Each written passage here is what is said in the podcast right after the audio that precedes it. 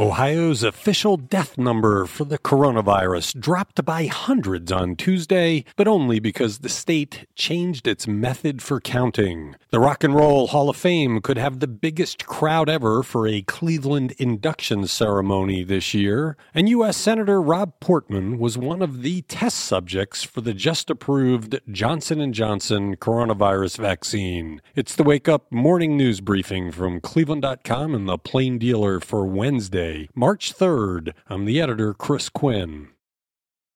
The Ohio Department of Health, which discovered last month that it had let 4,000 coronavirus deaths go unreported, announced Tuesday that it will slow the process of death reporting to improve accuracy. Starting immediately, the state health department will await rulings from the Centers for Disease Control and Prevention involving death certificate information provided by the state. That process routinely takes at least four weeks. No longer longer will the state provide a daily number of deaths. Instead, the updates will be made just twice a week as the state receives data from the CDC. The new counting protocol had the immediate effect of lowering the Ohio death toll from 17,346 to 16,750. Previously, the state collected preliminary but unconfirmed information from hospitals, urgent care centers, and health districts, but that information information often changed as official causes of death were determined. This year's Rock and Roll Hall of Fame ceremony will be the biggest Cleveland has ever seen when it comes to crowd size, possibly. The Rock Hall announced Tuesday that the annual event, which alternates between Cleveland and New York City, will take place at Rocket Mortgage Fieldhouse on October 30th, rather than the usual Cleveland home of Public Auditorium. The move possibly triples the number of fans that can attend this year's ceremony, depending on coronavirus restrictions, and should allow for more VIP tables on the floor. The Cleveland version of the induction has sold out quickly in recent years, leaving Rock Hall insiders to wonder about how many more tickets they might sell if they had them available. Social distancing and capacity rules will determine the upper ticket limit.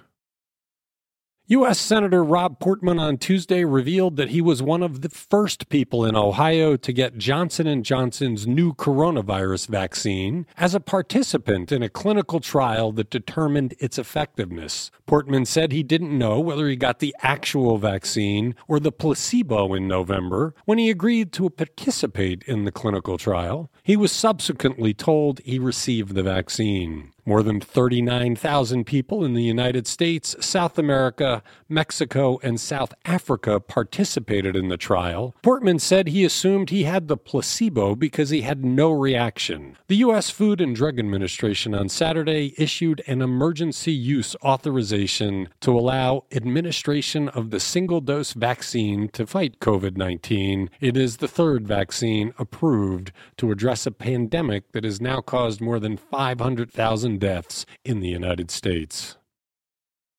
Sports venues and entertainment centers in Ohio can reopen at reduced capacity, and a 300 person limit for banquet centers has been lifted if other health rules are followed, all under new coronavirus orders issued by Governor Mike DeWine's administration. The new rules took effect Tuesday at noon. Under one of the orders, indoor sports venues, theaters, and other entertainment centers can reopen so long as the number of spectators does not exceed 20 25% of a facility's capacity and high efficiency air filters are put into place. In addition, outdoor stadiums and entertainment venues can now reopen up to 30% capacity. Spectators in these venues must still wear masks unless eating or drinking and maintain social distancing. DeWine also lifted the 300 person limit for banquet centers, hope hosting events such as wedding receptions as long as guests are seated, served food at their tables, and wear masks except when eating or drinking.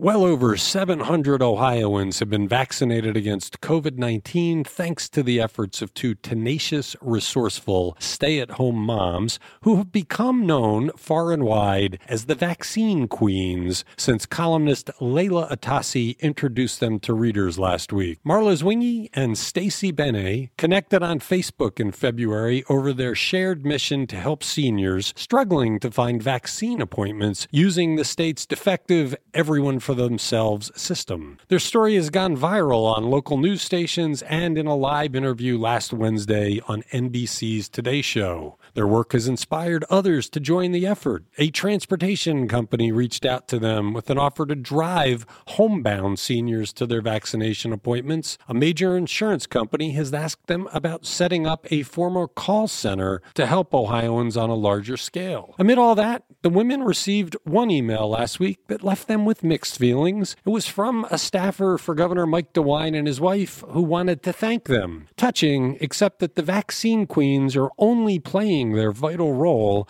because the governor failed to set up a centralized scheduling and distribution system months before the vaccine became available, leaving Ohioans, especially seniors, to fend for themselves. Thanks for listening to The Wake Up from Cleveland.com and The Plain Dealer.